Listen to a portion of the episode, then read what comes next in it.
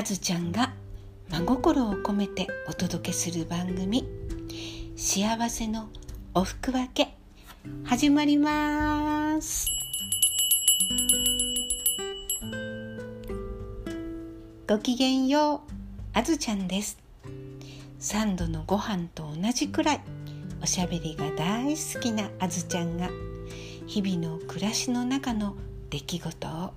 思いのままにお伝えする時間。それがこの番組「幸せのおふくわけ」です。エピソード4あずちゃんゴーヤを収穫する。あずちゃんは人生で初めて。6月15日ゴーヤの種をまいて。ゴーヤを育てることを始めました。初のチャレンジです。私の亡き母が以前元気な頃にゴーヤの種を購入してその種を庭にまいて育てていたんですがどうしたことか何がいけなかったのか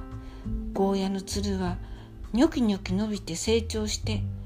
花をつけたんですが全く実がなりませんでした。母ががっかりしている姿を見てそんなにゴーヤを育てるのは難しいんだろうかという印象ばかりが残っていたあずちゃんですが母が亡くなって9年目の今年スーパーでゴーヤチャンプルーを作るために買ってきた長い30センチ以上もあるゴーヤを1本美味しく調理していただいた後どうしてだか種が気になって捨てきれません、えー、全体のうちの8粒を選んで実はこれで私も母の叶えられなかったゴーヤ栽培を成功させてみたいという思いをはいメラメラと燃やしていたのであります。そして思ったのはいいんですけれど冷蔵庫の中に種を寝かしておいてなんと2週間くらい放置してしまっていました。その間種が乾かないように、えー、うっすらと濡らした脱脂綿の間に種を挟んで空いたプリンの容器の中に入れてそして蓋はせずに冷蔵庫の、はい、普通の真ん中のお部屋に入れてたんですね。もうさすがに2週間も経っちゃったからこれはもう種をまいても発芽はしないかもなと思いつつもなぜか諦めきれなかったあずちゃんちょっとだけネットでコツを調べてみようと思い種まきのコツを見るとなんと今まで全く知らなかったゴーヤの種まきのコツを知りました。皆さんはゴーヤの種をまく時に一つだけゴーヤに手を加えることをご存知でしたか？なんと爪切りのような刃物でゴーヤの種の尖った方の部分をほんの少しパチンと切り取るんです。このひと手間をかけないと硬い硬いゴーヤの種は中から芽を出すことができないんです。果たして私の亡き母はそんなことまでしていたのだろうか。全く記憶がないながらもそうなんだろうなと思いつつ楽しくゴーヤの角を取って8粒を土の中に埋めてみました。どのくらいの深さで埋めたらいいのかもよく調べもせずにただそのコツだけを得得して適当なあずちゃんは適当にお野菜用の培養土を買ってプランターに入れてそこにゴーヤの種をまきました。それが今年の6月15日。ちょっと遅くなっちゃったんですけれどどうかな？実らなくてもせめてお花が見たいななんて思ってたら本当に最初の頃はお花だけが咲いていたゴーヤ。しかも8粒のうち無事に成長したのはたった1粒。他の種たちはせっかく芽が出てもナメクジに芽を食われてしまったり長雨のせいで芽が溶けてしまったり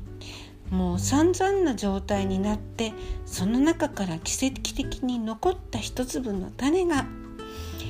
やっと暑くなった7月にだんだん成長を始めて双葉からなんと本葉が出てつるが出るまでに1ヶ月以上もかかったゴーヤでした。それでもいよいよ30度台の気温が安定してきた頃にニョキニョキニョキニョキ背を伸ばしてあっという間に3メートル以上の茎を伸ばしてあれよあれよという間に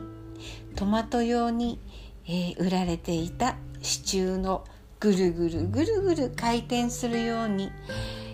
茎を伸ばしつるを伸ばし花を咲かせてゴーヤちゃんは立派に成長していきました。ただどうしても残念ながら実がなりません。種をまいてから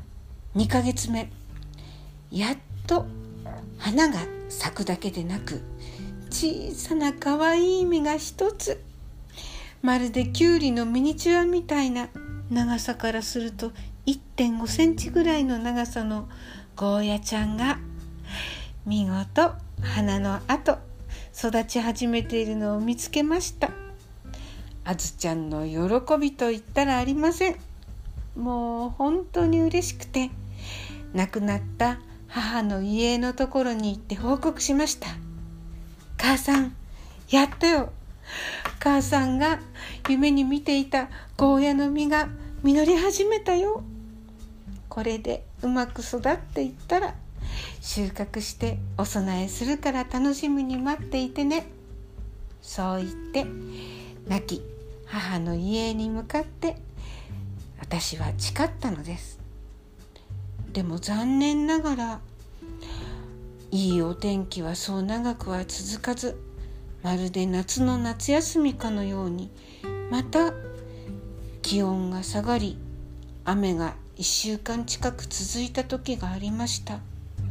すると悲しいことにせっかく2センチ2.5センチよし3センチと育っていたその一番乗りのゴーヤの実りがなんと黄色くそしてだんだん茶色っぽくなり最後には枯れてしまったのです。その後についた見事についてくれた。ゴーヤの実たちも残念ながら3センチ以上に育たずに黄色くなってはしぼんでしまって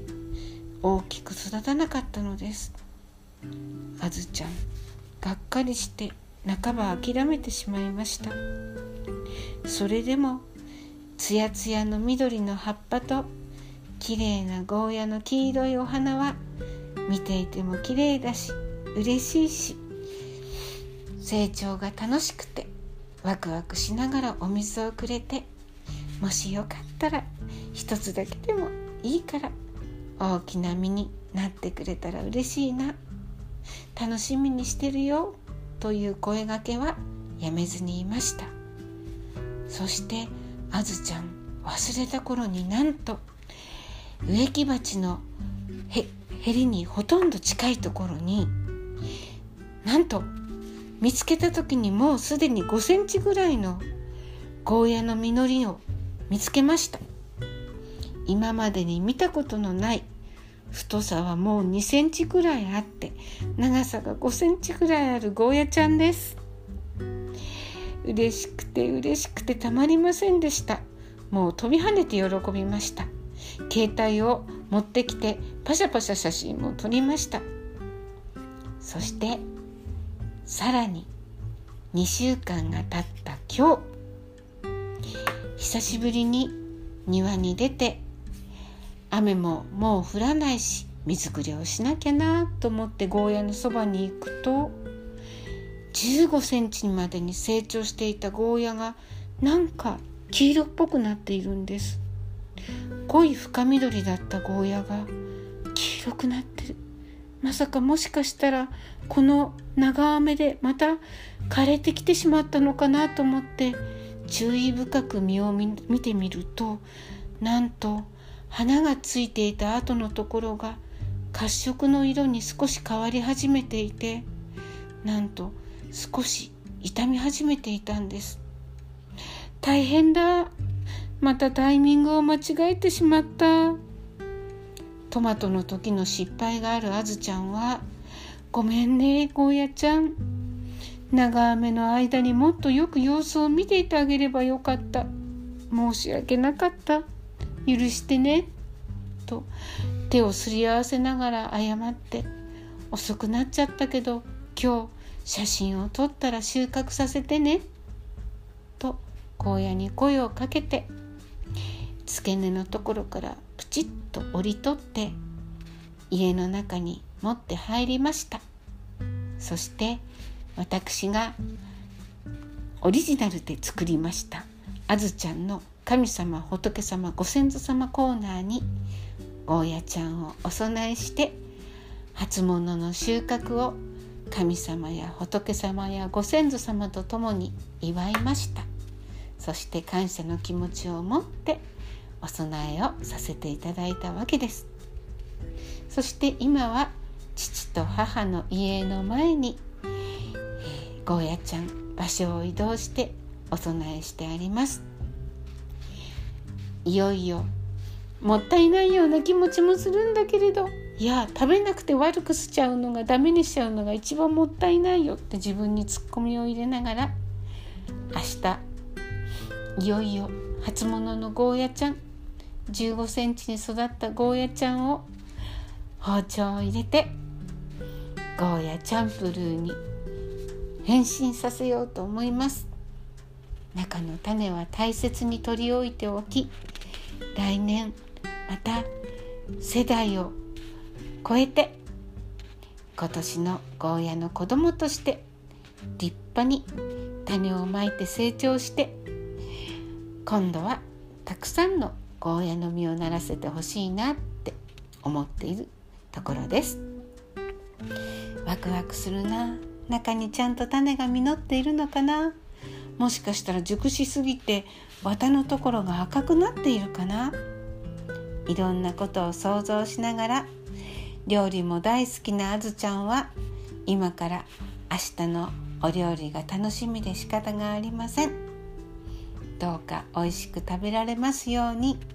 ゴーヤちゃんよろしくね。今日のゴーヤの収穫のときめき。あずちゃん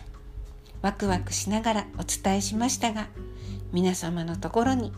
あずちゃんのワクワクは届きましたか？今日もおかげさまで楽しくエピソードを話すことができました。ありがとうございました。今日も聞いてくださったあなたにありがとう。話してくれた私にありがとう。ではまた次回。ごきげんよう「